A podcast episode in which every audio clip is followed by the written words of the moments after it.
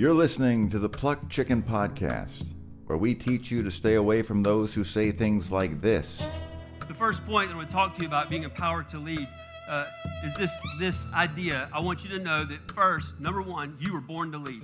So you're like, I, I don't see myself as a corporate CEO. I don't see myself as a as necessarily an entrepreneur. Some you do see yourself as that, and you feel like you're trapped in a dead end role, in a dead end job, and that you feel that there's more. I, I believe God's going to speak to you and give you visions. He's going to give you dreams about what's next, and then He's going to show you how to gain wisdom as you prepare to move into that.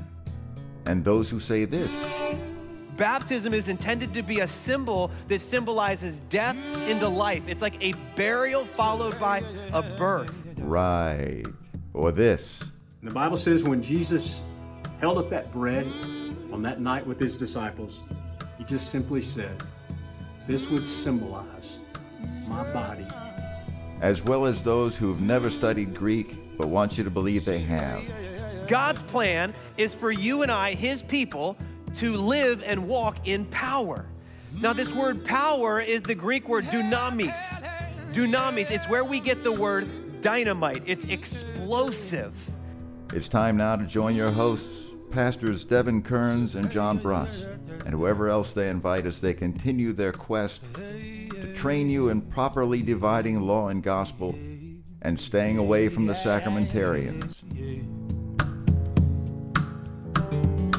Well, here we are in the studio, and so glad that you have tuned in to listen to us today. I am joined by my good friend, Pastor Ockree. Ockree, how's it going? It's going very well. Well, I want to tell you something that I hear often in my weekly listening to maybe about a dozen or so sermons. I, I hear this this dropped into sermons all the time, even though generally speaking, it's not the topic of conversation. It just almost is, um, well, like a filler that pastors throw in there. And that is how we are made in the image of God. Which is important and true going back all the way to Genesis, but uh, how you understand that image and what has been retained since the fall and what is lost is going to have a huge impact on your understanding of that picture. Right. And so I was listening to a particular sermon uh, this week, and I just had enough. I, it was one of those things where I just thought, we got to talk about this. So give a listen to this. As we think, so are we. We might put on a front of something different, but ultimately, deep down, our thoughts drive us. I, and I, I, I, I typed this out. I think this is important, and I'm going to come back to this and through this message. Is number one, what I believe, what I believe guides my thoughts. What I believe guides my thoughts. If you believe that that uh, you'll never amount to anything, it's it's incredible how you'll just continue to think on that, and it becomes a self fulfilling prophecy. If you believe, really deep down, you, you just believe that you were a child of the Most High God, created in God's likeness and image, and that God has a purpose for you, the supreme God of the universe, the creator of everything that has been or ever will be, that God created you in his likeness and image for a divine, supernatural purpose. And you begin to think that because you truly believe it. You got to hold yourself up like royalty now. I, I, this, this, is who I am. This is what I believe. Not to be superior to everyone else, but I'm going, to, be like Jesus, who was the Son of the living God, who is the Son of the living God, who came to earth in the form of a servant to serve others as the Son of the Creator of everything.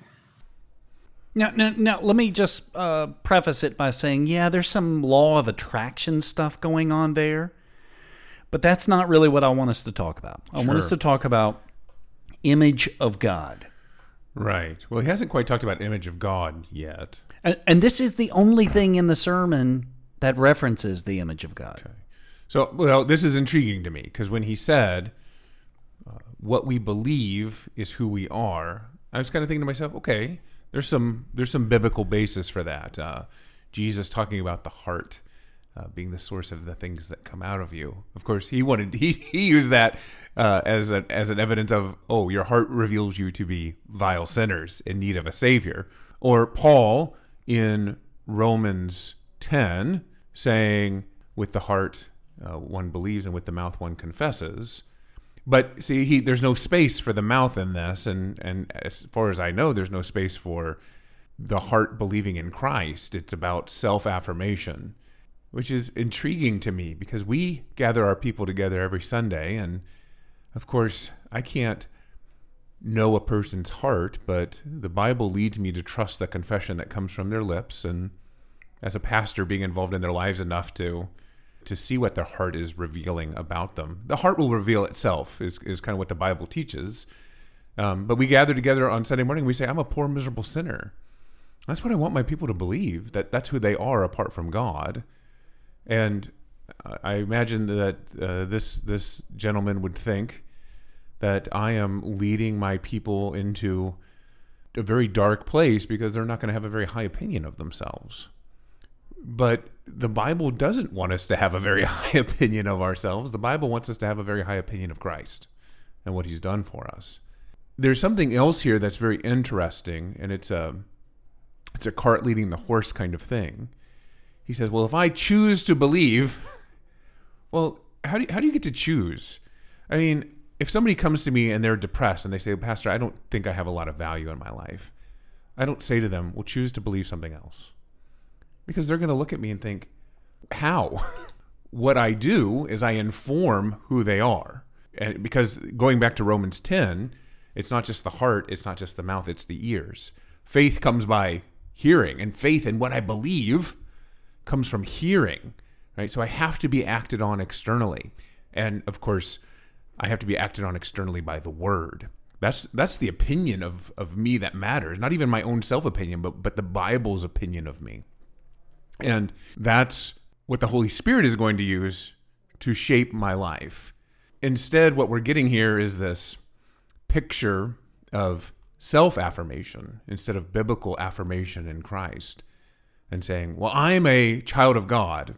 Not a child of God, made in the image of God. Made, made the, in the, the image of God, right? Those are two different things. Yeah. I'm made in the image of God, but I'm also following after Christ. Like, He's the image of God that I want to pursue and uh, what model exemplify? Right. Uh, and there's certainly some biblical places to go for that where we would emulate christ but i always think it's so interesting how they're like you want to be just like jesus and there's a complete ignoring of one jesus distinctly says i i'm not you and you're not me. I'm the son of god right? I am i am the incarnate god in, in before you. And also there is one distinct place that we cannot go with him, and that is to Calvary. We can we can follow his example in many ways, but you have to be very careful when you talk about emulating Christ. We certainly take up our cross and follow him, but uh, the crosses we take up aren't being forsaken by God, aren't bearing the sins of the world. They're bearing very small burdens for one another, uh, bearing sufferings in our flesh and things like that. And of course, in all of this, where's where's the image of that in, in what he's saying about being image bearers? So it's it's intriguing to me that he's he's using the image of God to kind of present a picture of a, a Superman or a Superwoman, right? You are capable of these miraculous things because of this image of God in you. And then if you just think about it, right? Right. If you just think about it long enough and really like say your daily affirmations, Stuart Smalley. Right. Uh, good things will will come to you. And of course, that's that's not what the Bible says. It it's incredible to me that Jesus he prayed constantly. He was in communion with God. He knew the Father.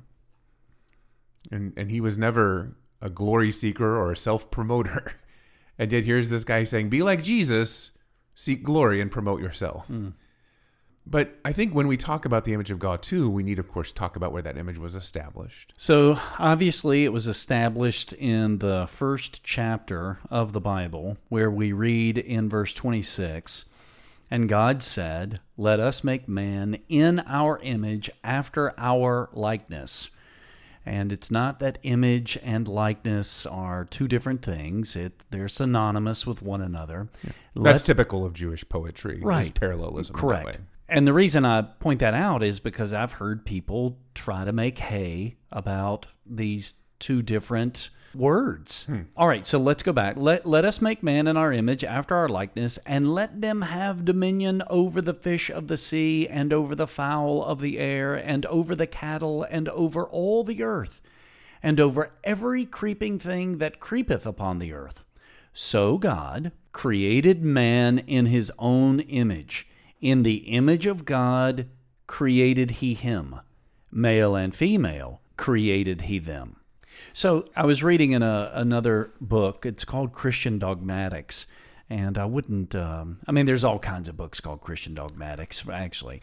But uh, this one particular one, I thought this was interesting. It said, The image of God has been one of the most discussed and ambiguous phrases in the history of Christian theological reflection. It has been used to mean a number of different things over the centuries and within each century. Some theologians have suggested that the term be excised from theological vocabulary. So frustrating is its interpretation. Well, I wouldn't want to excise it from our theological vocabulary know. because it's part I of our biblical vocabulary, right? I mean, the vocabulary we have is the vocabulary of the Bible, and just because those terms challenge us, and Or just because we can't agree on what it means, now we're going to cut it out? Right. I mean, and and what what a silly thing. And, and then you're going to introduce a new term that we're going to debate about just as rigorously. It's fruitless to do that. Let's let the vocabulary of the Bible stand. The people that want to change the vocabulary of the Bible usually have an agenda that is not a God pleasing one, in my experience. So, Adam and Eve, both man and woman, we need to be clear about that, were made in the image of God. Of course, we know this isn't a physical image because God is not a physical being. One of the attributes we apply to God is that he is spirit and spirit is defined by its non physicality. So we know that it's not like Adam looked like God in a physical sense. So obviously, what it means is that he looked like God in a in a spiritual sense, right? The spirit of God was somehow imprinted upon him. I think there is some debate about how extensive that is. There is some debate about this. Uh, what I like about Pieper and his Christian dogmatics is he says oftentimes the debate is one that finally we, we all agree on the absolute terms of it, on what we have and what we no longer have. And then whether we place what we have under the image of God after the fall is kind of academic. And whether you see that or not, we agree on the what, what is lost. And that's really critical. Although it's a big point of contention with the Lutherans and the Catholic Church. That's a big part of the Reformation. Uh, Erasmus. Uh, this is all freedom of will stuff, uh, which is its own rabbit trail to follow, and we won't go down it too far. But Erasmus and and many medieval Christian thinkers, uh, and coming into the Renaissance, said human will is lost, but not irretrievably so. That the image is besmirched and covered in mud, but uh, you can kind of scrape the dirt off and and re- recover that image and re- recover virtuosity. I'm stepping out a little bit here, and so you know, correct me if I'm wrong, but I believe this is part of where the, the language of a virtuous pagan can come from in Roman Catholic thinking. We would hold that there's no such thing as a virtuous pagan because virtue exclusively comes from Christ. It doesn't mean we would hold that there are moral pagans. Uh, we would hold that there are law abiding pagans but virtue itself, which is God pleasingness. And I think this is the critical this is the critical place where the image of God is located and what is utterly lost in the fall is Adam and Eve and everyone that followed after them lost the ability to fulfill their God pleasing and God given role placed upon them. They could create a rough approximation of it, but they could never achieve it. And that's why Christ is so critical. He is the reestablishment of the image of God in us. And as Christians attached to Christ, in Christ, the vine and the branches, we have that image of God restored in us, but only in Christ, right? It's not like I'm, I'm finding that image in myself. And of course, this is part of the foolishness that we're dealing with here. uh, with the with the, the with that initial speaker, which is this image of God that I find. And, I, and he might even agree that the image of God I find is found in Christ, but it, it's something I find in myself. No, the image of God I find is always in Christ. It's, it's, it's why I keep coming to the cross in word and sacrament. So it's, it's very critical to understand that. All right. So, with that being said, let's talk about what we do know regarding the image of God. Yeah. Or, you know, as we say, um, we're not trying to be hoity toity, but it is called the Imago Dei. Mm-hmm. You'll watch tons of YouTube videos where it says the Imago Dei. Well, you know, It's Imago Dei. I don't. I don't, Come on. I'm not. I'm not that good at pronouncing Latin myself, so I probably would have said Imago Dei. Well, don't. It's Dei. All right. So what we do know is that Jesus is the image of God. I mean, this is very clear, right? Colossians 1:15, he is the image of the invisible God, the firstborn of all creation. 2 Corinthians 4 4. In their case, the God of this world has blinded the minds of the unbelievers to keep them from seeing the light of the gospel of the glory of Christ, who is the image of God. And then, uh, just as clear as a bell, you remember when Jesus was speaking to Philip, Jesus said, Whoever has seen me has seen the Father. And so, what we know about the Imago Dei is that Jesus is this image of God. Nobody, I don't think anybody argues that. However, what we want to get to is do human beings possess the image of God? Now, most will acknowledge absolutely. They will say yes. And what they'll do is they'll cite certain attributes of the human as being clear testimonies of the imago. So this is known as what's called the substantive view. For humans possess rationality, they possess creativity, they possess morality, they have a conscience, they can communicate, uh, they have dominion over the animals, uh, they possess intellect. You said earlier uh, something that I found that uh, St. Augustine said to be in the image of God in the soul is that there is intelligence, there's memory, and there's will. And you will find this all over the place when one is asked about uh, the Imago Dei. I want to give you a couple examples. Let's take a moment to talk about this thing. God made Adam and Eve in the image of God. What does that mean? Well, we are body, soul, and spirit. Now, I don't think the soul of a human being can be separated from the spirit, but it's making the point that, you know, as God has all of these features, so do we have all of these features, and therefore we're able to do things that the animals can't do. That's all this guy's got about it. It's pretty lame, if you ask me. Well, it's it's it's soft. First off, I would contend that uh, Christianity is always held to a dual view of the person, Bipartite as opposed to tripartite. right? Body and and and soul, Right. and and, that- and that's exactly how Adam was made: body, and then breathed into soul. There's no third element. because spirit and soul are synonymous. Right. And he says that. He says, I don't know how to sp- separate the spirit and the soul. And it's like, well, that's because you can't, because they're the same thing. Right. So, I mean, so already we're kind of in, a, in an interesting, kind of rocky place. Does the image of God, is that what distinguishes us from the animals? I don't think that is necessarily true. I can understand why you would kind of locate it there. I think it makes some some sense to our minds, but our minds are fallen too.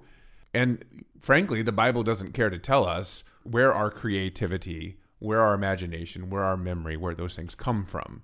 Again, this is what Pieper gets at in his dogmatics is look, we're trying to we're trying to place where these things are from, but no matter where we place them, whether we place them in the image of God or outside of the image of God somewhere else, maybe it is the the spirit breathed into us, frankly. What is lost is what is lost. And what is lost is irretrievable. It is lost in a complete way. And so we really need to appreciate that. And so this arguing through analogy instead of biblically, you have to understand the limits of it. We see in the book of Genesis, chapters 1 and 2, that God has created humans in his image. And so everything else in creation, whether it's the animal life or the plant life or um, the cosmos, God spoke into existence. But for humans, Moses says there's a special level of care in creation that God has uh, sculpted humans, it says, from the dust of the ground and breathed into them the breath of life. And he has stamped on them his image. That means humans uh, represent God in the world. And so we have some godlike characteristics. We, we can think and we can feel and we can reason and we can make choices and we can create, we can love, we can, uh, we can hate, uh, all those things. Um, but also, what it means is that every human life has value and that human life is not, uh, there's not a utility to it, that we're not valued because of what we bring to the table. Uh, we're not valued because of our giftedness. We're not valued because of our talent. Uh, we're valued because God has put his stamp on us. It also means, as an image bearer, that we have a responsibility, that God has given humans responsibility to, to create, to love, to glorify him. Uh, and that through sin, uh, we have been alienated from our Creator, but in Christ, uh, He redeems us from sin and He restores our restores us to our image bearing purposes, which is which are to glorify God. And then before you comment, Pastor Ockree, I'm going to play you uh, another clip uh, because they're very, very similar, but from two different people. I mean, in Genesis, when God created male and female, He says like created male and female, and He made them in His image, and in being in His image, they were very distinct from the plants um, from the animals, from the sky and the stars. Like none of these things were created in God's image. Um, I think, and that's crazy that God is saying that we we are we've been given the ability to mirror Him in ways that other inanimate objects are unable to do, such as we can speak and have conversations and have intellectual conversations. We can create things. I mean, I'm an artist. God is the ultimate artist, but that is me mirroring Him even in how I'm able to create poems. You know what I'm saying? Or um, a father's love for their child or a mother's love for their child. It's like we're mirroring God, and so it's like being made in the image of God is something to honor and take serious. So when you have the audacity to take somebody's life it's like you're not just taking a plant's life, which isn't murder. You're not just uh if you had the possibility to take a star out of the sky, you know what I'm saying? It's there's no commands against that type of stuff because it's not made in the image of God. But when you kill a person made in this image, you coming against God. You know what I'm saying? So I think when people having these conversations about Alton and Philando and all these people, it's like they label them all of these names, criminal, CD player seller person, and but they forget the weight of he was made in God's image, y'all. Foundationally, he's that. And so if I feel like if people zeroed in on that more than the list of things that they might or might not have done throughout their life, then I think they would grieve more because then you would see that that hurts God's heart because he was made in God's image. One of the things that you hear in the pro life movement is that we're against abortion. And you could add some other things in there too. For instance, like we're against euthanasia, mm-hmm. we're against genetic manipulation. And the reason, when you press people on that a little bit or ask them why they are, they will say exactly what you just heard that people are made in the image of God, and that somehow or another, that if you question being made in the image of God, then somehow or another the um, uh, the dignity of man begins to uh, falter a little bit. I guess the thing that I have is instead of unborn babies who are in the womb being made in the image of God, why can't we just use uh, the fifth commandment as a rationale for being pro life? Well, there is a biblical coherency here a little bit, though. Uh, if we look at uh, the end of the Noah account, she's indirectly this. I'm, I'm assuming a woman is indirectly in, indirectly referencing one of the sparse references to the image of God in us. All right, good. We'll come to that. Well, let's go back to the first guy um, because there he's he's scooping in uh, some broader images, and and the woman too was talking about creativity, and so you know, creativity, uh, imagination, reason, those things. Right after Adam and Eve are made, they're given this command to have dominion over the earth, to subdue it.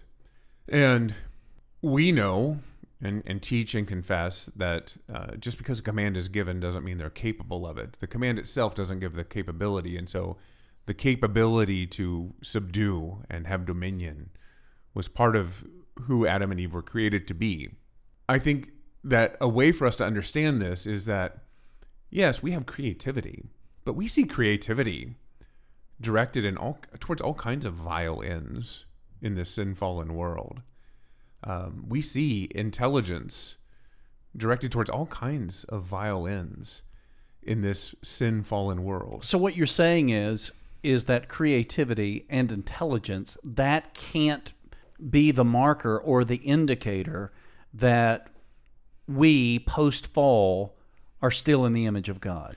Yeah, I mean, you could maybe say, "Oh, it's an echo of the image of God." Well, it's like, well, if it's an echo, it's still not the thing, right? There's there's this residual, but it's all it's all corrupted. It's all dark. It's like it's like trying to say that a, a cancer cell is is a healthy cell. It's not. It's a cell that's just gone and lost itself to the point that it's not healthy anymore. Well, to your point, I mean, when people start using this substantive view, when they start saying, well, we're made in the image of God because, as you say, rationality, creativity, uh, being able to communicate, you know, can't Satan do those things?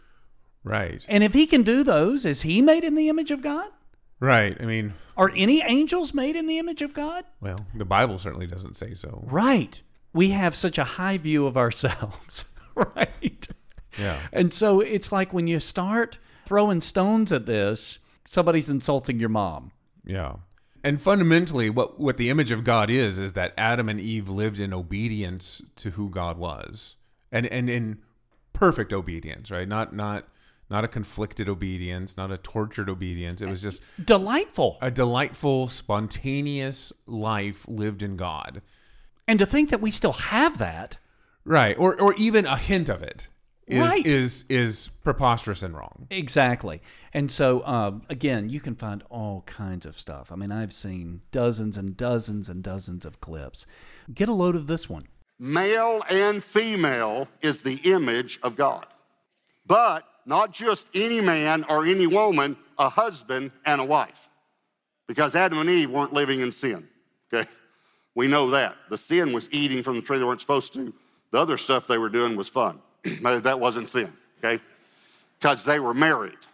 So when God wanted to create a portrait of himself on this earth, he created the marriage. That's what you got to understand. God said, let's put our image, our likeness on the earth. And he put a married couple. That, that is the image of God, okay? Marriage is the image of God. Listen, male is not the image of God. And all the women can say, praise God. Male is not the image of God. Male and female is the image of God. A marriage is God. You to know why Satan hates marriage so much? Because it's the image of God on this earth. That's why. Satan, listen to this. Think about this. Satan did not attack Adam. He did not attack until the image of God appeared on the earth. That's when he got scared. He wasn't scared of man by himself. He was scared when God showed up. When he looked at God, he saw the image of God, but he didn't see it in Adam. He saw it in Adam and Eve. Are, are y'all following me? This is phenomenal. That's when he got mad. Okay, so God is a triune God. I know that's a theological word, but what that means is three in one. Let me show you again this little illustration. Okay, God is three, watch this, three in one. In other words, you can look at God and you see God, he's one, but if you look closely, you'll see three persons, right? Okay, but now some people say, well, now, if he created male and female and that's his image, his image is three in one, but marriage is two in one. That's where you're completely missing it because marriage is a husband, a wife, and God. That is the blessed marriage.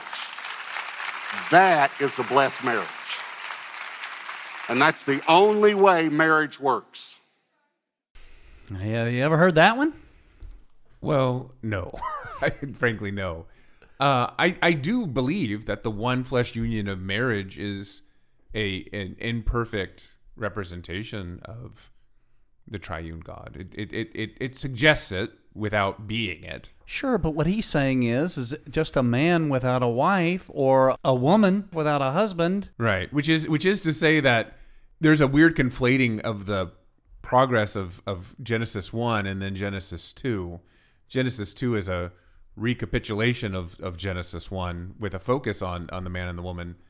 But to say that Adam and God was looking at him and saying like you're just not it. Only half my image there. Yeah, which, which is crazy because of course Eve is pulled out of Adam and then put back together. I mean, as Bruss would like to say, Eve was always there in his side, um, and so that's a that's an interesting conflation. Mar- marriage does draw us into some of that stuff, but Sure. but to say that it is Right. definitively is a gross mischaracterization of the image of God. Well, then on top of that, I mean, when when Jesus' disciples ask Jesus about the life to come, and he says something to the extent of um, people are like angels in that they are neither they're not given in marriage. Right. Or how about the fact that Jesus himself was never married? Right. And we already know that he was in the image of God. We've already established Right. that. I mean, I guess you could taste, play some games with the the bride, the church, but I mean, or or I mean, so Paul never had the image of God because he was an unmarried man. I mean, Right. It, it's again, if you know the totality of Scripture, you can be like, well, no, that doesn't make sense. Nope, that doesn't make sense, and and and it at least helps you to narrow in on what the core the core fundamental truth of the the the image of God is. but you heard all the people just slap happy. Well, and and this is what happens. You, what this sounds like is some classic eisegesis. Uh, and just to clarify, exegesis is reading the text and drawing the meaning out of the text, right? Eisegesis is me coming to the text and having an end goal in mind and reading that into the text. So, does he say good things affirming marriage? Sure. Of course. And those are true. But his basis for doing it is torturous. He he takes a text that really shouldn't be used to support what he's saying to support what he's saying. And guess what? Satan, whether you're married or not, is going to have a heyday with that because he's going to bring you down some torturous roads with that. Because what happens if your perfect God image marriage is struggling? Or ruined by death. what whatever whatever it might be all of a sudden you're there like i've lost the image of god Right. see sometimes we don't think through the implications of these things when we're living our kind of content middle class lives with our wife sitting next to us our husband sitting next to us you can just see the damage it would do to a person So I would say that most Christians, they would say when it comes to is the image of God still intact in humans? Clearly, the clips that we've listened to, all of them say to some degree, yes. Whether it is by looking at marriage or whether it is by looking at certain attributes that a, that a human possesses and thinks that they are somewhat godlike, which really does beg the question are non Christians, are pagans, are they in the image of God? Anyway, I don't want to get too far. I want to uh, read some uh, quotes that I had here from uh, some other uh, books on my shelf. That same Christian dogmatics book that I referenced earlier, it says the Imago Dei is partially intact but grievously damaged, so that restoration is necessary. And then uh, the author goes on to quote another guy who said this Man's moral power and ethical strength may have received a blow from Adam's example. In themselves, however, they have not been seriously endangered. that sounds very close to the the classic catholic understanding of this issue which is wrong So you're saying the Roman Catholic view is that vestiges of the Imago have still remained post fall. Right. And I'm always happy to be corrected by a, a Roman Catholic brother and sister. I mean, I, I, I trust that they know their theology, but, you know, let us contemplate this together. But this is part and parcel of the Roman Catholic view of baptism, which is this almost restoration of the image. And now you're perfect. And now you need to live your life perfectly, or you know, and, and you do that through the mass and, and certainly through confession and absolution and of course satisfaction. Uh, and if you don't make proper satisfaction uh, for all of this stuff after you're baptized, after after you've been restored, right? Like it, it's and it, it really is kind of like uh, when you see these restoration. Like I always remember my big thing in, in the '80s was them res- restoring the Statue of Liberty, Mhm. right? And they, they restored its grandeur, its beauty, all that, all, all that. It was so weepy back then, and now it's it's it's and it's still impressive looking to this day. But now that it's been restored, don't you dare go blemishing it again. If you do, you got to go clean it up, right? That's satisfaction. And they have a very different image of, of baptism than we would as Lutherans, which I would say would be the biblical picture of baptism. It's not a restoration of something that has been damaged, it's death to life, right? It's darkness to light. It is enemy to family. These are transitions that are bolder and more profound than simply, oh, it was it was kind of beat up, but look, we fixed it, right? Like you just you send it into you send it into the uh, the you send your shoes to the shoe shoe repair guy, the cobbler, and he he just fixes them right up for you, and they're as good as new. No, we are made new, right? Uh, uh, and and that being made new is more than just a, a cobbling together of what was there. It's a it's a it's a literally biblically it says this a new creation, right? Not a restoration of the old, but a new creation. So, what we've heard thus far is really the imago Dei as described in the wider sense in what you're saying, in that it's there, it's, what did you say earlier? It needs to be brushed up a little bit, uh, it, it's corrupted, but doggone it, we can. You know, we can maybe stick the jumper cables up to this thing and and bring it back to life. Yeah. No, I think your average Christian, and and it's it's unclear from the clips we've heard. I think your average Christian would say you need Jesus to finish the restoration. You can't you can't restore yourself. But see, this is a horrible, horrible understanding. Number one of original state in which man was in. Of course. Secondly, of the work that Christ has done, and then really the the teaching that Christ gave. For instance, we're going through uh, the book of John, and we just got off Jesus talking at length to Nicodemus about being born again. So, what I'm arguing here is not this wider sense of the Imago Dei, but the narrow sense of the Imago Dei. Yeah. Meaning that we are in Adam. The Right. likeness that I'm in is Roger Boyce Kerns, who lives in Charlotte, North Carolina. That's whose likeness and image I'm in. Yeah. And, And- if, and- and if I'm not born again, then I die in that image. Amen. And this is actually a really significant. We don't like reading genealogies in Scripture, but the first genealogy in Scripture, the genealogy of Adam, these are the generations of Adam. We get a very interesting uh, line. I've got it right here. Yeah, please read. Genesis 5, verses 1 through 3. Just as you said, Pastor Ockree, it begins This is the book of the generations of Adam. When God created man, he made him in the likeness of God. Male and female, he created them. And he blessed them and named them man when they were created. And then this is the, the verse I think you're wanting us to pay attention to. When Adam had lived a 130 years, he fathered a son in his own likeness after his image and named him Seth. So again, Adam is made in the image of God, yet Seth, his son, is made in the image of Adam. And then how does that how does that end? And after such and such years, what happened to Adam? He died. And he died. And of course, that's the important. And he died. And so, what do we have in Adam? We have in Adam the image, the imprint upon us of death. Right. Well, absolutely. And so then, when you have the scripture that says, "You are dead in your sins and your trespasses," yeah. And so, I- that's not an image of God that's got to be brushed up a little bit. No, ever- eh, this is absolutely my point. And and so I think you're right to talk to maybe talk about this in terms of the broader image of God. So okay, maybe the image of God does include creativity and rationality and communication and all those things, but I don't care. You could have those things in spades, you're still dying because you still have the image of Adam, and that image of Adam is not enough to sustain you for what God created you to be.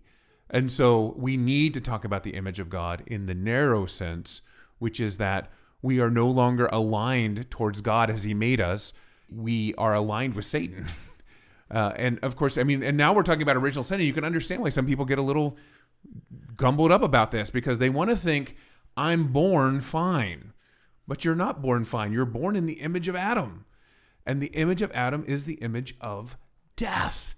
And the image of God is the image of life, right? Not just biological life, but but the life that God created us to have eternally within communion with him referencing the two verses that uh, that people would look at and say that we are, including everybody, is made in the image of God. You've got that one that you've referenced earlier, Genesis nine six.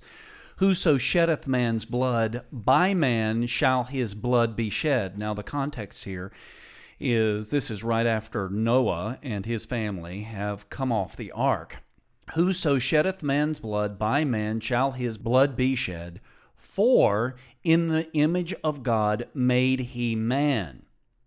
And then there's James 3 9.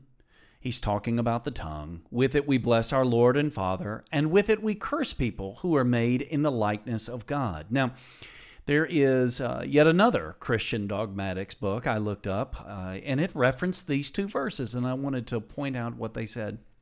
Luther and other dogmaticians explain these verses the two that I just read, as describing man as he was originally and as he should again become through faith in Christ Jesus, restoration of the divine image through regeneration.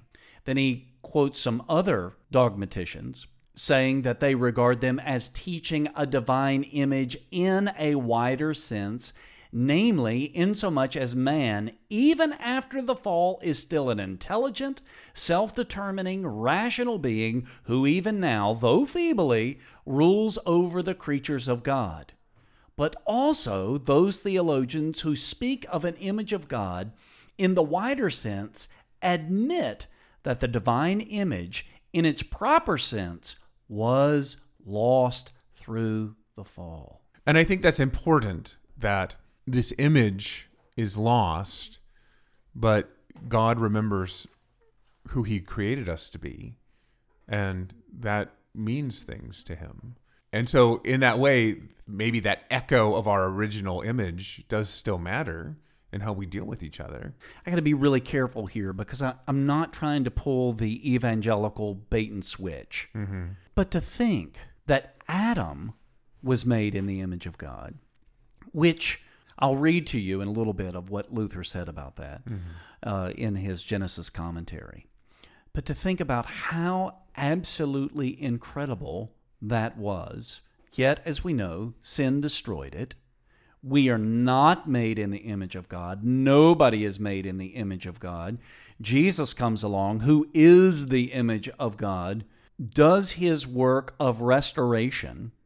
Still today, is restoring people, not just forgiving their sins, not just promising them eternal life, not just giving them a peace that passes all understanding, but beginning to do this restorative work to make us into the imago Dei.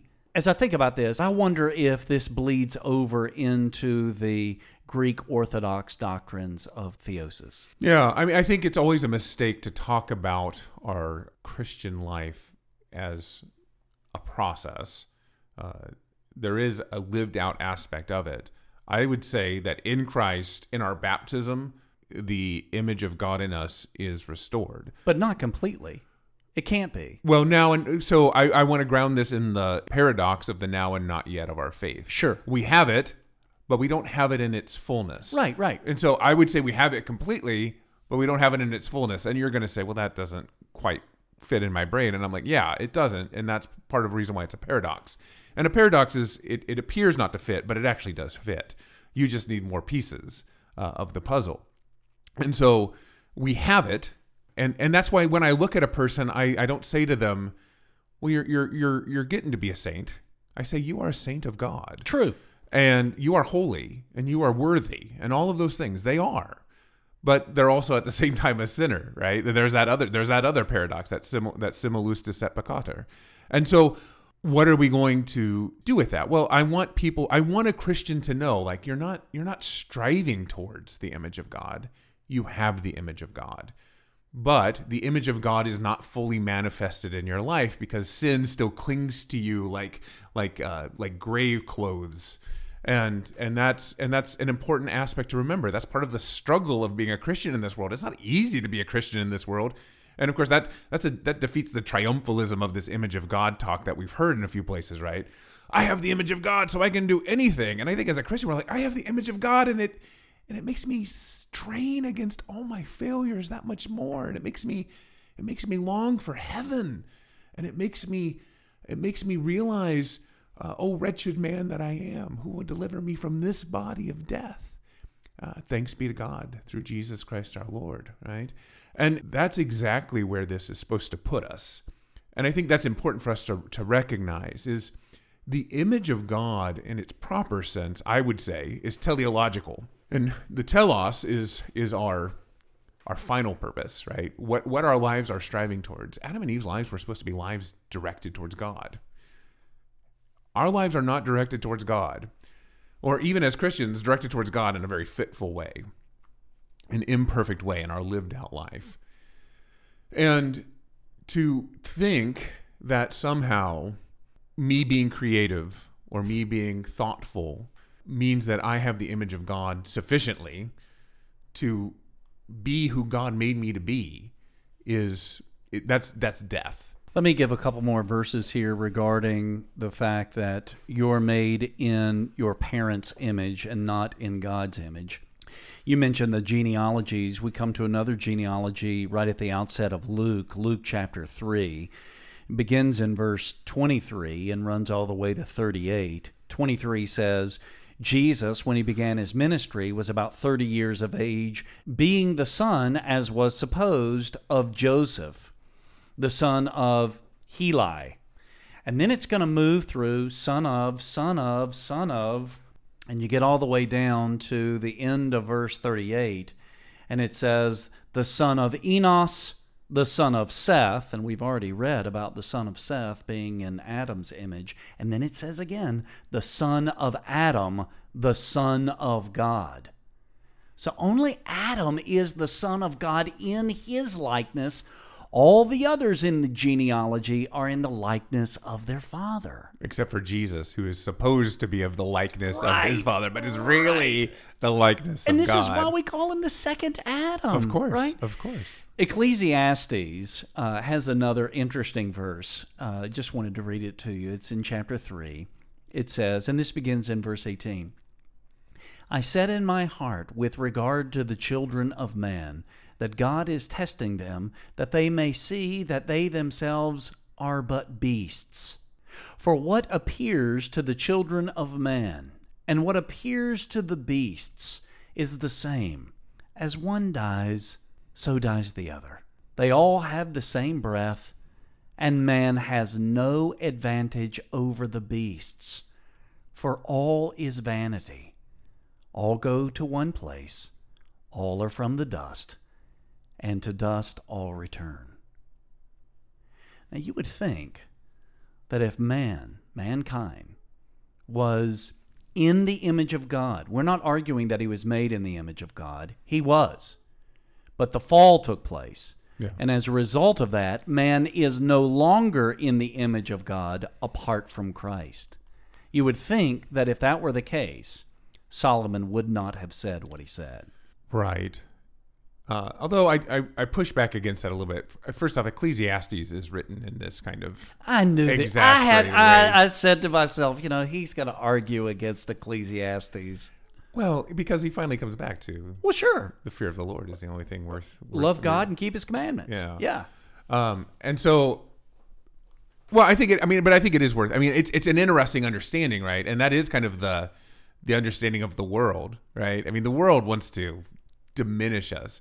I've always I've, I've always thought it was interesting that Christianity, which puts God above man, through that man is elevated to this beautiful place, whereas liberal humanism, which says man is the, the, the tippy top, right, of everything, has spent almost all of its energy to diminish that. We're the tippy top and we're the smartest thing we've ever encountered. We're still just a, a fleck of dust as far as the universe is concerned. And we're still just animals running around, right? And I'm just like, how does humanism diminish humanity while, while Christianity elevates them so beautifully, even though you would think off the surface, off the initial starting place, it would be different? But I, I mean, so what I want to say is, and we've talked, we touched on this very briefly, which is that one of one of the the folks we listened to said it's the image of God why we are valuable to God, and and that's not true. We are valuable to God, and thus He imprinted His image on us. it is it, it, it's not the image of God that makes us valuable to Him, and and so even if we've lost the image of God, we should still view people as people loved by God. And so when I look at a pagan, I say, well, they don't have the image of God. And I, but I don't think to myself, so let me murder them violently because who cares, right, right? But see, you're, you, but you've got commandments against the, against that. Even if I didn't have the command and a conscience, right? Even if I didn't have any of that, I would know as a Christian that Jesus Christ died on the cross for that person. Sure, but the reality is the image of God is not on a non-Christian. No, it, it, it is not. And, and in fact, we understand, even in broader scopes, if you take the, the religious argument to its nth degree, and, and that one lady was kind of taking it there, right? We forget to remember who these people were, that they're children of the image of God, and that should break our hearts that they die. Well, if they die in in people's abuse of power, right? If they die through through other people sinning against them, uh, of course, that should upset us, anger us, and we should seek justice in this world. But the Bible also teaches about the death penalty. The Bible says that there are times and places in this sin fallen world where we take up swords against our enemies. There's times when we pray for the death of our enemies because they are coming against us and trying to destroy us. And and we seek God's help in those things. And well, I certainly didn't look into this, but I wonder if you know, an advocate against the death penalty would say that that criminal is made in the image of God. I, I certainly think that's a that's a Christian argument that you can make about it. I'm it. sure they would. But again, what this is important. The image of God governs our right hand kingdom understanding of each other. Uh, it doesn't entirely govern our left left hand kingdom. It does make me want to treat people fairly and with justice. I mean, I, we we always do poorly when we treat any group as other and we we have a long history of that right those jews are other right those muslims are other those pagans are other and because of that we justify treating them as less than human. Well again did jesus christ die on the cross for that person? Of course. And if and if jesus christ died on the cross for that person their their unbelief is still a problem. Their sin is still a problem just as my sin is still a problem. But i don't get to treat them as subhuman. No and i don't think anybody's arguing that. But well but it's been argued historically. Oh sure. But what we're trying to discuss is is man currently now especially those who are apart from christ are they made in the image of god? My argument is no. No. No. And and and so our our uniqueness is how we treat them. And this is the problem about using the image of god as the as the governance for that thing is one it could lead you into the ditch of saying well we all have a fragment of the divine in us. This is that new age mumbo jumbo stuff right? And and every single one of us is this little sparkling soul uh, that is loved by god purely no there's the the dividing line between humanity is belief and unbelief right period right and and only in belief, only in coming to Christ and recognizing Him as your Savior and being brought to that understanding by the Holy Spirit, is the image of God restored in us. Right. I want to get to that again. Out of Mueller's Christian dogmatics, the unregenerate are so far from possessing the divine image that they are said to have no hope and to be without God in the world. And then he references Ephesians two twelve, as also that what they sacrifice they sacrifice to the devils and not to God. No. I think I think I was an, I was a pastor before I realized that only Christians can pray. But that's part of it, right? Right. How, how do you communicate with a God who's who who you don't know? you don't believe in. Yeah, whose image you don't have. Right. Right. Okay, so Luther, in his commentary on Genesis, this is what he said, and it touches exactly what you just got through saying. He said, In this manner, the image of the new creature begins to be restored by the gospel in this life. But it will not be finished in this life. But when it is finished in the kingdom of heaven, then the will will be truly free and good, the mind truly enlightened, and the memory persistent. Then it will also happen that all the other creatures will be under our rule to a greater degree than they were in Adam's paradise. So here's some verses here for this initial restoration of the Imago Dei through salvation. 2 Corinthians 3:18 And we all with unveiled face beholding the glory of the Lord are being transformed into the same image from one degree of glory to another. For this comes from the Lord who is the Spirit. Colossians 3:10 and have put on the new self, which I think you and I would argue is by means of baptism, have put on the new self, which is being renewed in the knowledge after the image of its creator. And then finally Ephesians 4:24. And to put on the new self, created after the likeness of God in true righteousness and holiness. And then just, uh, I said there was two more. I got two more. Here's the biblical support for the Christian's realization of the Imago Dei. 1 John 3 2. Beloved, we are God's children now, and what we will be has not yet appeared. But we know that when he appears, we shall be like him because we shall see him as he is. And then finally, Psalm 17 15. As for me, David said, I shall behold your face in righteousness. Referring to the last day, I shall be satisfied with your likeness. Yeah. What I love about all of this biblical text is uh, one of the ways that we have been talking about this, and certainly the, the videos have, is that the image is like the image of a, of a coin, right? It's a stamped image. Biblically speaking, that's not actually accurate. it's it's it's literally seeing God and like the glowing face of Moses, that's the image of God. And like and God said to him, "You can't see my image because of your sin." It's not something that we have abstractly from God. It is something that Adam and Eve had because they lived in his presence. It's some and and think about that language of the veiled face. Who had a veiled face? It was the priests going into the holy place, right? They veiled their face. Why? Because they couldn't handle the image of God either. And then Jesus comes and he is the image of God. He's like, I have beheld the Father, unveiled. I have seen him. And so thus I am his image among you. And you behold me and you behold the image of God. But again, in Christ, that image was still veiled behind this weak seeming human flesh. But then you have the moment of transfiguration, right? And they're like, oh, that's what the image of God is. Right. And can, can we build some tents so that we don't have to be Because we know we know what the image of God does to people because they're good Jewish kids. And, Right. And they're like, oh, the image of God kills us. So let's get in these tents uh, away from it. So I think this is important because we often treat the image of God as an abstraction. And I would argue, based on scripture, based on what we just went through, and, and this is why bringing this into scripture is so critical. The image of God is a concurrent thing, it is simply living in the presence of God.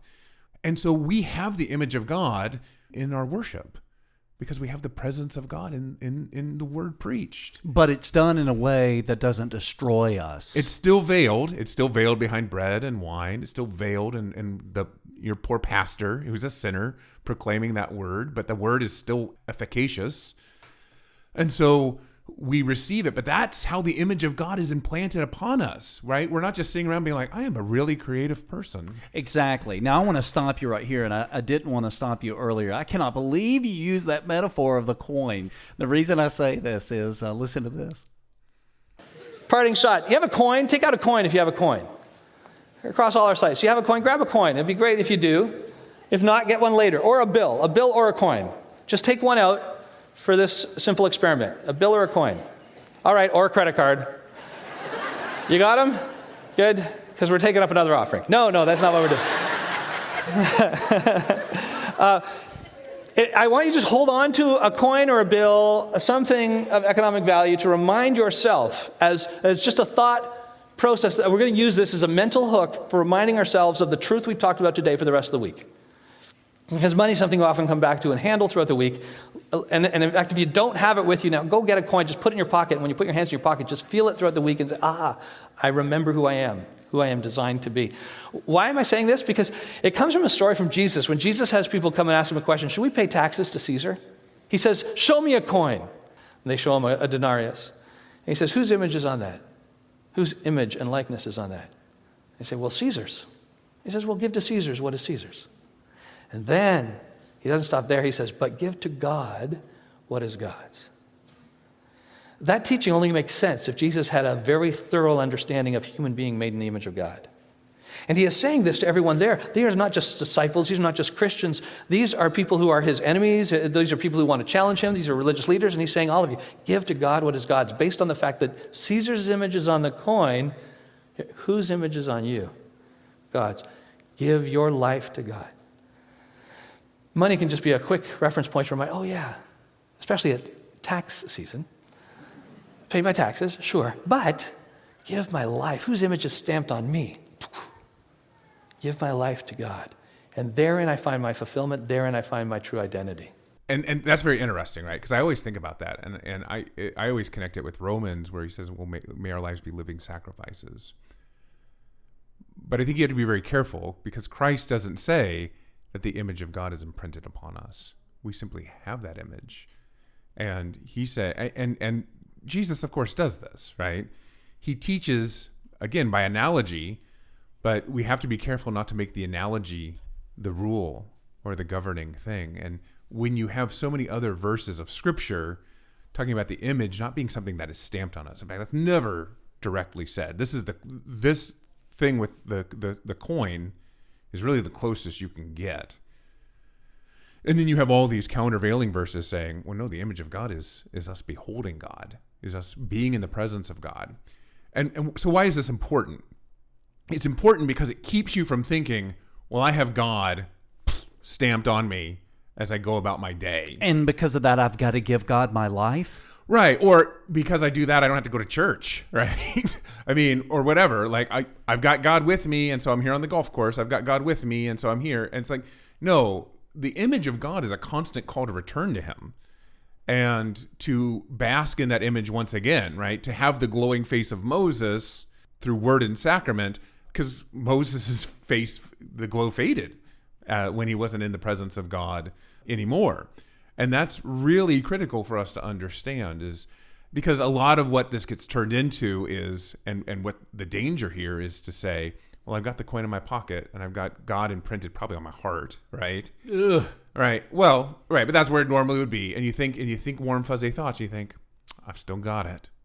It's like well you do because you have faith but where's faith strengthened where is faith fed? Where where do we where do we come with our weekly burdens that they would be laid at the foot of cross? We don't lay them there. Jesus takes them off of us in our worship and, and brings them to into himself.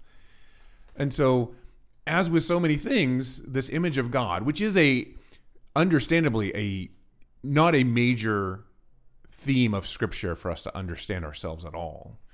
The verses we have, especially in our sin, don't reference this, the image of God too terribly much.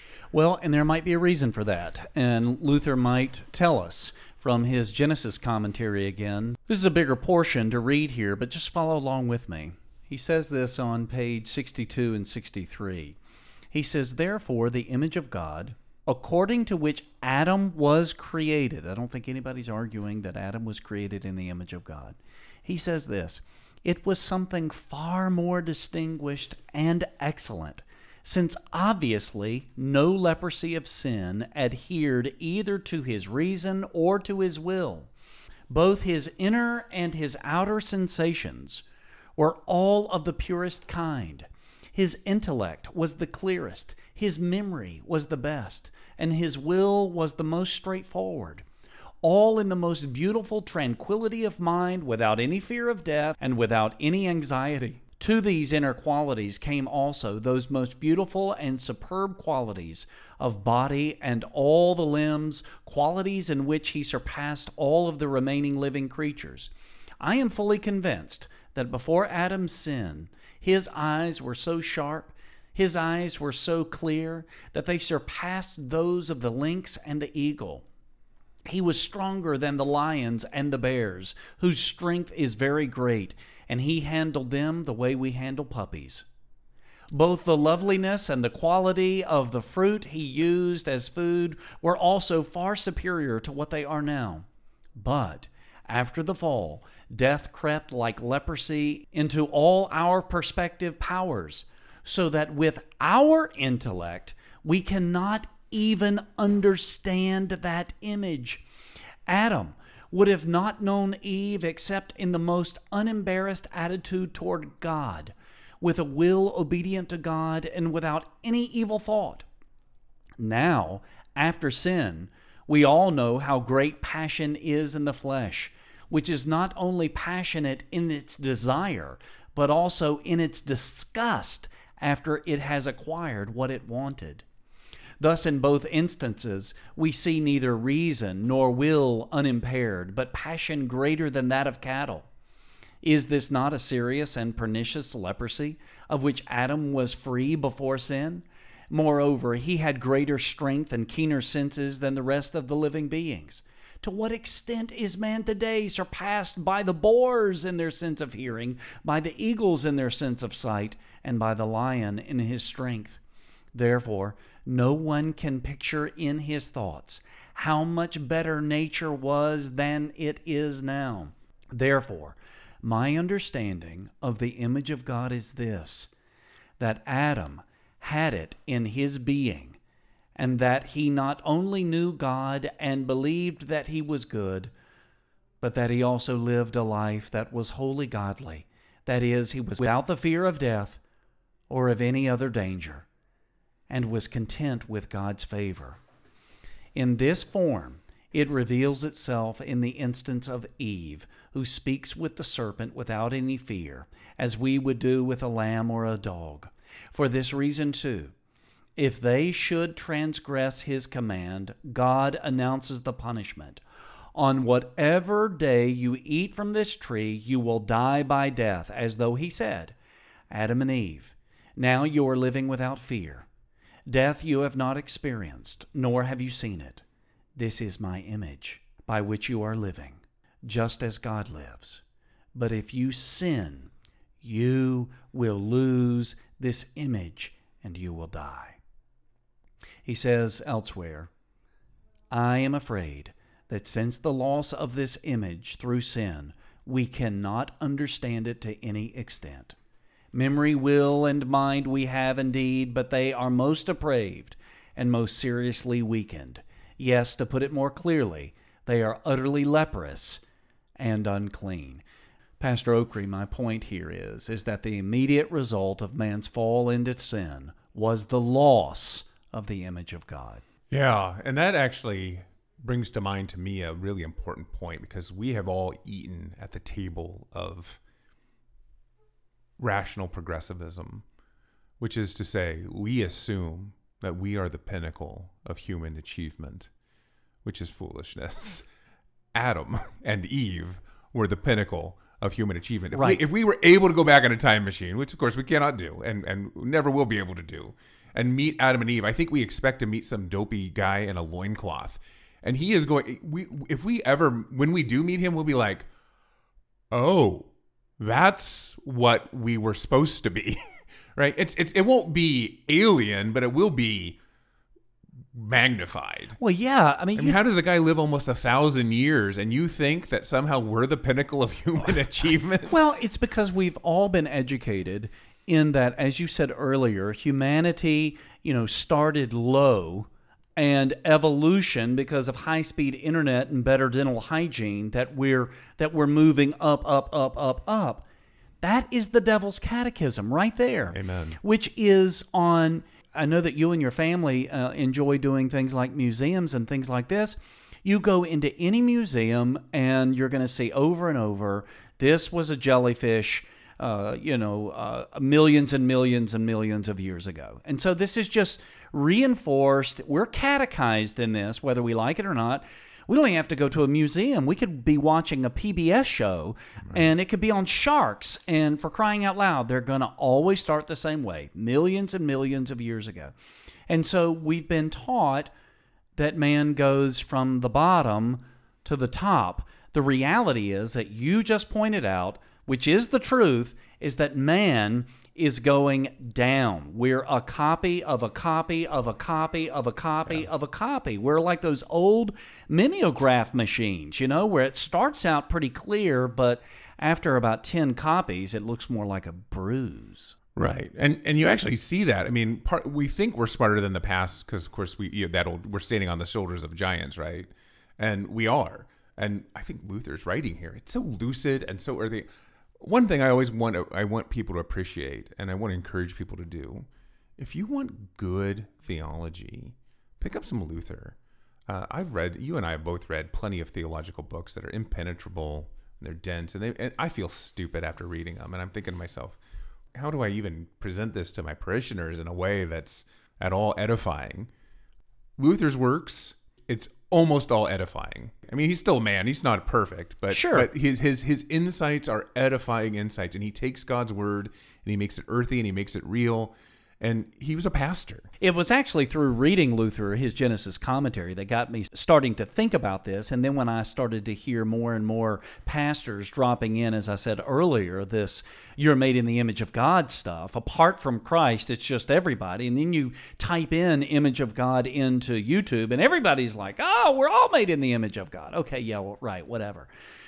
Luther talks about how when God called Adam to name the animals, that Adam's intellect was so superior that he could look at an animal and he knows the intricacies and the complexities of the animal simply by observing it. He talks about how much time now people spend in studying and dissecting just to be able to have a, a- just a, a figment of the information about a certain animal. And still it's incomplete. We're not, we're not doing the best that we can. And he's talking about how adam knew that completely. It doesn't matter if it was an animal. It doesn't matter if it was the flora. I mean it, it was everything. And i'll give you this one example. God puts adam to sleep. Adam wakes up he immediately sees Eve, bone of my bone, flesh of my flesh. It's not like he had to go dissect her. It's not like he had to go feel around. I mean, he probably did some feeling a little bit later on, but it, it- there was none of that there. He knew immediately. For somebody to suggest that we are in that image still is just ridiculous. And I'll tell you, I'll finish with this. This hit me the other day. I was thinking about these things, and there's that verse where Jesus said that he withheld certain information because he knew what was in them. And it made me think of Adam. Here's the second Adam. He knew what was in them by simply looking at them. Yeah. So yes, my point is, we get in the uh, uh, we get in the DeLorean, we get up to 88 miles an hour, we go back and we see this. I would argue with you, yeah, it would be alien to see these to see these people. Maybe so. And and this is the thing, right? Where the modern mind says, well, that's because he did this all in like a late morning, right? He's like, he's like, name the animals. Well, I mean, what am I going to do with the rest of my day? And we think that's impossible, but he's working at a level. Oh, this makes me so mad. I mean, I beat this table the other day when I heard this. There's a show called the John Ankerberg Show. It's been on for a long, long time. I don't even know if it's still running, but he, he's kind of like a Christian apologist. We actually heard him. He was um, interviewing a guy by the name of Hugh Ross. And uh, that's the one who said that because man is tripartite, God is tripartite. He's the one who was saying that the day, the sixth day, couldn't be a morning and an evening because Adam has to learn about all of the animals. He has to examine them and observe them before he can begin to name them. It's ridiculous. It, it goes to show that our fall into sin has dimmed us, but it's made us think that we live in a, the brightest of lights. Right. It, it, it's it's one of the strange things that sin does. And this is what I was trying to get to earlier. I don't know how to say it without it sounding as bad as it really sounds. But isn't this a motivation for salvation? I realize that I cannot, by my own reason or strength, believe in Jesus Christ my Lord or come to him. But the Holy Spirit has called me by the gospel. I get it. But, but wouldn't everyone want to be restored to the image of God, especially when they realize they're not in it and that salvation offers this this beginning of this restoration. And that's, I think, part of the reason why there's so much of this false teaching about the image of God still hanging out there. Right. Because then we can be like, well, it's bad, but it's not that bad. I mean, and then that, you know, that flows in all the other stupid, like, well, all my buddies will be in hell. No. Darkness, weeping, gnashing teeth. That's that's it. I mean, let's be real clear about what the Bible has to say on the matter. It's not just a hot place where bad things happen. It's a it's a place where you're de- deprived of all the good things of God, and that includes your buddies, and that includes beer. well, you know, you always hear this, uh, you know, hell is the absence of God, which again is not a biblical, uh, you know, teaching either. It's, it's, an absence of His grace, right, and His mercy. Yeah. And so, what do you get there nonstop? Wrath. Yeah, exactly. Yeah. I mean, this is where the Bible says, "Where can I go to flee from you?" Yeah, but important to understand that wrath was was designed for Satan and his fallen angels, and it wasn't designed only. for us. Yeah, them only. Yeah. One way I want to wrap this up because we're touching on it is why does this matter, and why do people talk about the image of God so much? And as I've been listening to it and exploring it, you know, we want to understand the image of God the way we do because it it brings us to the cross. Uh, through word and sacrament, we say, "I want the image of God." I don't have it. Jesus is, and so and and it will reflect on me. And I bring that out in my life, but I don't in this life I can't maintain it myself. Right? I have to constantly come back to the image that I have, which is Jesus. Uh, given again, word sacrament. The way I've seen it presented so often in kind of pop Christianity is that you have the image of God, and so you can do amazing things. It's not Christ. It doesn't affirm us in Christ. It's self-affirming. Look at look at you, and and maybe they'll say, well, look, you've always had the image of God, or you have the image of God now because of Jesus, but now. Now you don't need Jesus so much anymore because now you got the image. So now, right? Get out there and do something and that, great. And that's the very first thing we heard, right? If you if you believe that you're no good, you're going to be no good. If you believe that you have the image of God, yeah, you can do it and it becomes this it, it destroys what god intended. Adam and eve didn't live their lives thinking i'm going to do great things. Adam said i'm going to be a farmer. And eve said i'm going to help my, my farmer husband. I'm going to be his wife. I mean that was their their identities were husband and wife farmer and I, I, maybe they were both farmer who knows? I mean it doesn't really get into the how they played that out. Uh, but and then eventually mother father and what's the language that we're getting in? We're getting the language of vocation. And the people that tend to talk about the image of God as this really critical thing for you to understand about yourself in this self affirming way, they want to destroy vocation because they don't believe that it's good enough for you to change your kids' poopy diapers. They don't believe that it's good enough for you to uh, stay up with your wife when she's sick. Uh, that that's that's fine if you want an ordinary life, but we want you to have an image of God life. And an image of God life is out there, you know, knocking on doors, converting people, kicking, you know, kicking in the teeth of, of bad people, whatever it is. We are always tempted to have two tier Christianity. I understand the temptation because me being a good husband, no one's sitting around thinking, like, wow, you're a really good husband. And maybe every so often somebody like, oh, you do a good job. But usually when they say it to me, I'm thinking to myself, oh, you have no idea.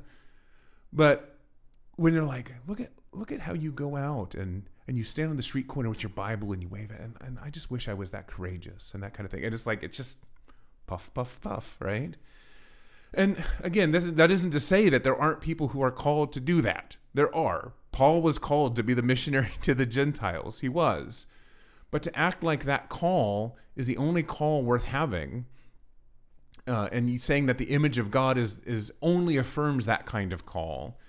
Um, that's that's a kind of thinking that's that's completely antithetical to Paul himself, right? When Paul talks about who we're supposed to be, he doesn't say be a missionary like me. He says be a good husband, be a good wife. He says be a good slave. I know. And if he says be a good slave, you know he wasn't thinking break all the bonds and go fly it around doing crazy super Christian stuff. He was just saying be good at where God's placed you. And sometimes he places you in really in, in what you view as really good places. And sometimes he's going to place you in what you think are really crummy places. But God is God's working in all of those places, and you don't need to go seeking uh, some super Christian way to live out your life. Great, great point. That actually takes us into the whole idea of vocation, which we will uh, save for later. But there's one more clip, Pastor Ockree, that I want to play for you and just get your feedback from it here regarding image of God. Genesis 1 26, 27, 28, power packed with amazing foundational truth for human identity. Human identity, huh? So so that tells you right there that he's talking about the image of God being in everyone. Yeah. And oh, the way evangelicals talk about scripture, it's just sometimes painful to me. It's we have such a beautiful historical contour and then you're power packed I just I feel like I'm in a power bar commercial or something. He's like, "Get your 5-hour energy of Jesus right here in the scripture." it's uh I'm not saying it's wrong. I'm just saying it, it grates on my on my gentle Lutheran ears. Gotcha.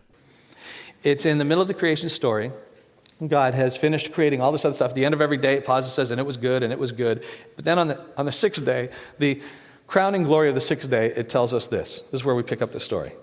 Then God said, let us make humankind in our image, after our likeness, so they may rule over the fish of the sea and the birds of the air, and over the cattle, and over the earth, and over all the creatures that move on the earth. God created humankind in his own image. In the image of God, he created them. Male and female, he created them. God blessed them and said to them, Be fruitful and multiply, fill the earth and subdue it, rule over the fish of the sea and of the birds of the air and every creature that moves on the ground. Huge truth there. Central to what we've just read is that it says something unique about human beings, made in the image of God. That's our big idea, made in the image of God. That's if we can, that's all we want to grasp today, and then ask the question, what does that mean for our lives? We are made in the image of God. Stanley Grenz, a theologian, writes this: Indeed, no assertion moves us closer to the heart of our human, human identity and our essential nature than does the declaration, "We are created in the divine image." That declaration moves us closer than anything else we could be told to getting a, a sense of who we actually are. But it, it answers one question and raises 10 more. What, what does it mean to be made in the image of God? And, and does, does the wrong that we do corrupt that image? Do we lose the image? Do some people have the image and not others? Uh, how does it all work out in our lives? But primarily, what does it mean to be made in the image of God? And then what are the implications of that? I asked people yesterday on Twitter and Facebook. Thank you. We got so many people responding both through Twitter and Facebook. You get a chance to go over Facebook on my Facebook page and look at some of the responses. Some of you responded brilliantly. I, I asked the question, what does it mean to be made in the image of God? And I think I hashtagged it, help me write my sermon. And uh, I really appreciate your responses. Thank you. I was cramming, you know. And, and the responses are delightful, so thank you. Some of you had some really brilliant answers, and some of you had, you know, answers. And I appreciate that. Thanks for diving in there. It's awesome. Uh, there's been a variety of responses to this in different uh, Christian sects and movements and theological schools. I mean, Mormons say that it comes right down to just having a body because God has a body. And so to be made in his image means physically we're like God, he's just bigger. But we're, we're, like, we're like God physically. I mean, the early uh, church leaders, in the, especially in the medieval movement, said that it's intelligence. We have intelligence. That's what it means to be made in the image of God. And of course, you get a bunch of educated, privileged, smart men hanging around a room together, they're going to say, being made in the image of God means you're intelligent. But what does that say to all the people who are not as privileged, who do not have an education, who are just stupid? Does it mean they are less made in the image of God? Rightly so, the, the Protestant reformers when you look at church history, rejected that idea of the image of God. They replaced it, though, with something that I think is, I think is just equally as misleading. Now, they, they had what they called a relational understanding of the, of the image of God, and, and, and the term is good. I use the same term to say that, it, uh, that being made in God's image is, is fundamentally a relational concept, but they meant something different by it. They meant as we are in right relationship with God, we are made in God's image. In other words, God's image in you is righteousness. And that's what Adam and Eve had. They were perfect, they were righteous. And so your holiness or your righteousness, being in right relationship with God, is the God's image in you. But when Adam and Eve sinned, that's Genesis chapter 3, we'll talk about it next week. When they sinned, they lost that for the most part. They were unrighteous, they were wicked and sinful. They, they would say that the image image of God in us is more like a mirror than a picture. A picture you carry around with you, you are always representing the image of God. But a mirror only reflects the image of God when you are standing right in front of, when you are in right relationship with God. As soon as you walk away from God, you cease to reflect his image, at least for the most part. Eh, almost like the moon only shines because it reflects the sun. But if the moon were to get full of itself and say, I am so bright, I fill up the night sky, I'm going to go find my own planet and just shine there all day long. And then the moon takes off and it realizes as it takes off, it's like, I'm not just so bright anymore. I lost it. What happened? That's what we do. We lose the image of God when we move away from God. And that starts at Genesis chapter 3. So from there on in, now, now what the Protestant ref- reformers knew is that the Bible doesn't say this. They knew that the Bible, in at least a few places, refers to all people at all times as reflecting the image of God, no matter what. Uh, a couple examples are there in your notes, in, both in Genesis and in James, Old Testament and New Testament. Stopping him here, we, we actually dealt with those verses. And his phrasing is very dodgy because he says a couple of them are. And what he should have said, the two are, because these are the only two. And as you read, the Reformation, they knew it and they wrestled with it. It wasn't like they just waved their hands and said, well, you know, we know that this doesn't affirm what we want it to say, and but we're just going to ignore it. That's what modern pop Christianity does. They said, in order for this all to work and hold together, we're going to bring this understanding to it. Now you can push against that or not, but don't you can't just dismiss it with a hand wave. And please, don't act like there's more support for this than the two you're referencing. The two you're referencing is your support. And speaking of that, I mean, since he's talking about the reformers, I did want to mention that in the Book of Concord, in the formula, the solid declaration on original sin, it says this Original sin in human nature is not just the entire absence of all good in spiritual divine things. Original sin is more than the lost image of God in mankind. So the Book of Concord, it, it lays out the fact that this image is gone. But it says, it is at the same time also a deep, wicked, horrible, fathomless, myster- mysterious and unspeakable corruption of the entire human nature and all its powers. It is especially a corruption of the soul's highest chief powers in the understanding, heart, and will. So now, since the fall, a person inherits an inborn wicked disposition and inward impurity of heart, an evil lust and tendency. We all, by disposition and nature, inherit from Adam a heart, feeling, and thought that are, according to their highest powers and the light of reason, naturally inclined and disposed directly against God and His chief commandments. Yes, they are hostile toward God, especially in divine and spiritual things. Right. And I'm imagining that he's not going to mention Genesis 5 and how the image of Adam becomes the image that humanity continues in. And and so again, one of the things that makes Lutheranism so special is that we really do try to address these issues biblically in their totality. And when you're trying to make a point, you can pluck out verses that can make your point. Again, the reformers knew those verses. They wrestled with them, but they held them up in the totality of Scripture and they said, in the totality of Scripture, this is where we have to be. And to just kind of hand wave and poo poo that is very disingenuous.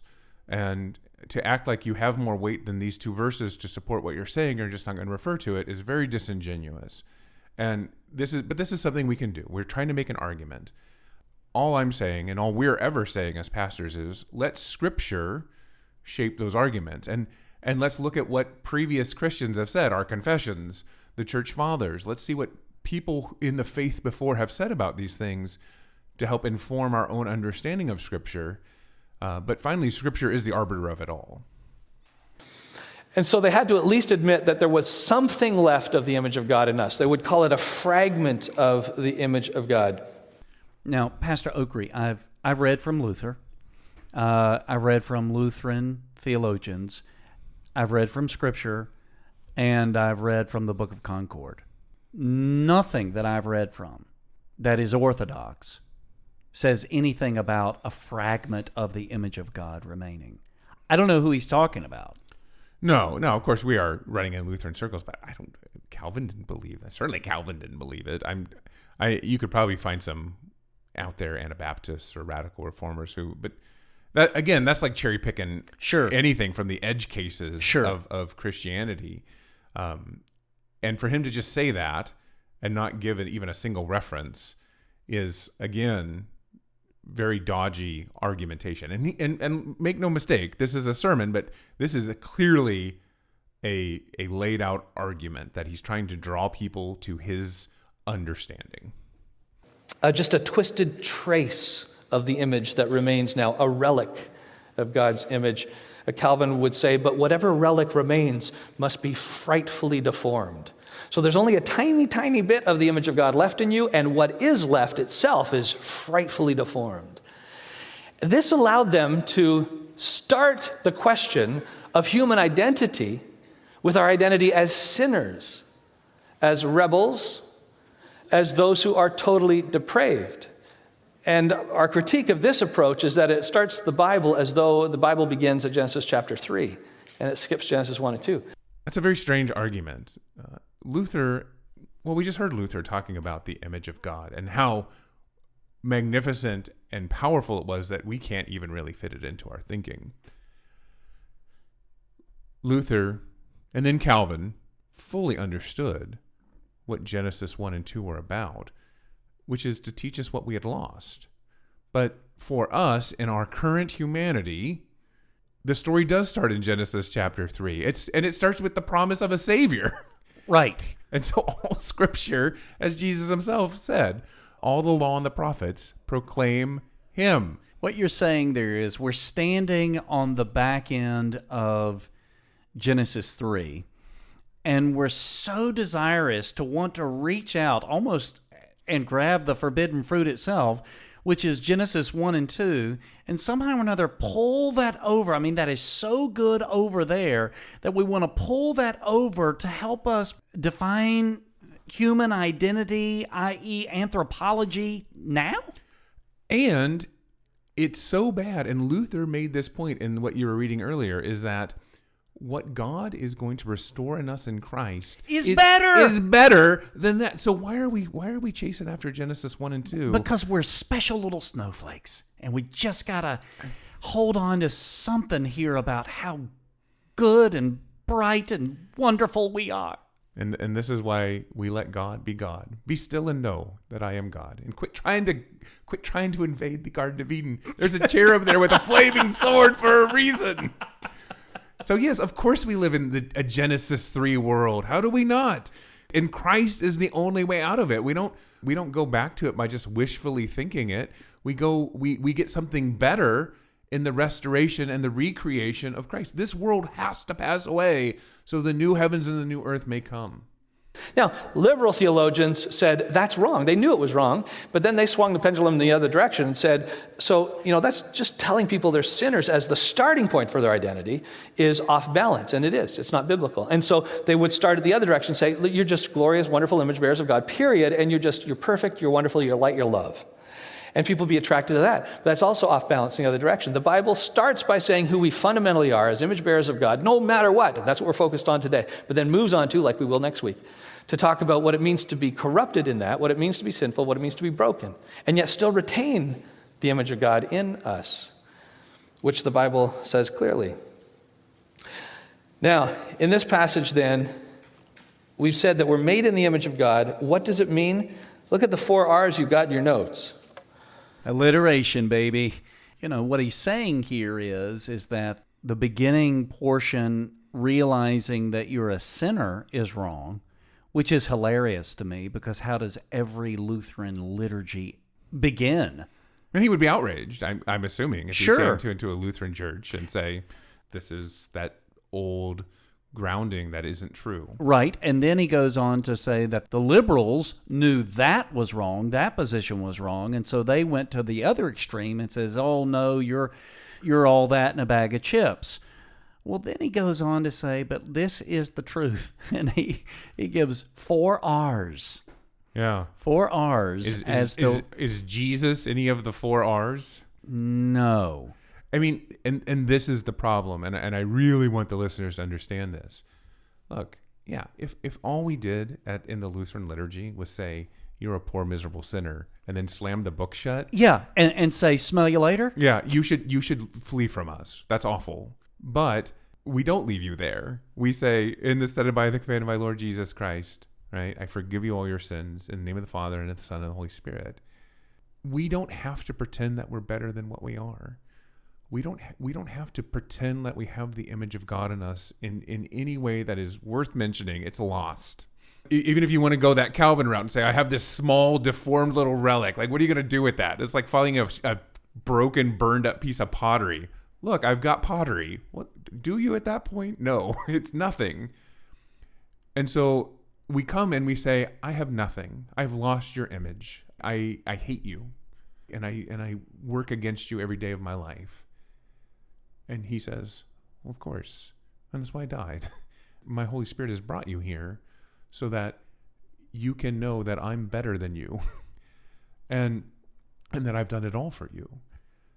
Yeah, there's no room for my aggrandizing myself in that. This is really the humility of faith. It's uh, I just preached on this uh, on uh, on last Sunday. We had a text from Romans 11, which is that we were all consigned to disobedience. Not a single one of us, right? And we were consigned to disobedience that we would all be saved by God's mercy. And so if we're all disobedient, we're all in this together. Right? That's the. And and and so we're not sitting around pretending like some of us have the image of God and some of us don't.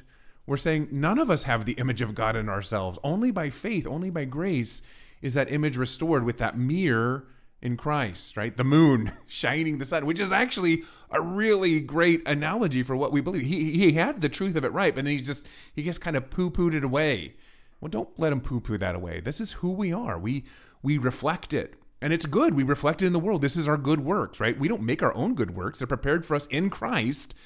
And so they're reflected out of us in Christ. And it just breaks my heart that he he wants to he wants so badly for this to be us. And it is so liberating to say it's not me. It's that it's Jesus on the cross. He's done it all. And I surrender that completely. I'm a poor miserable sinner, but I'm forgiven and I'm restored.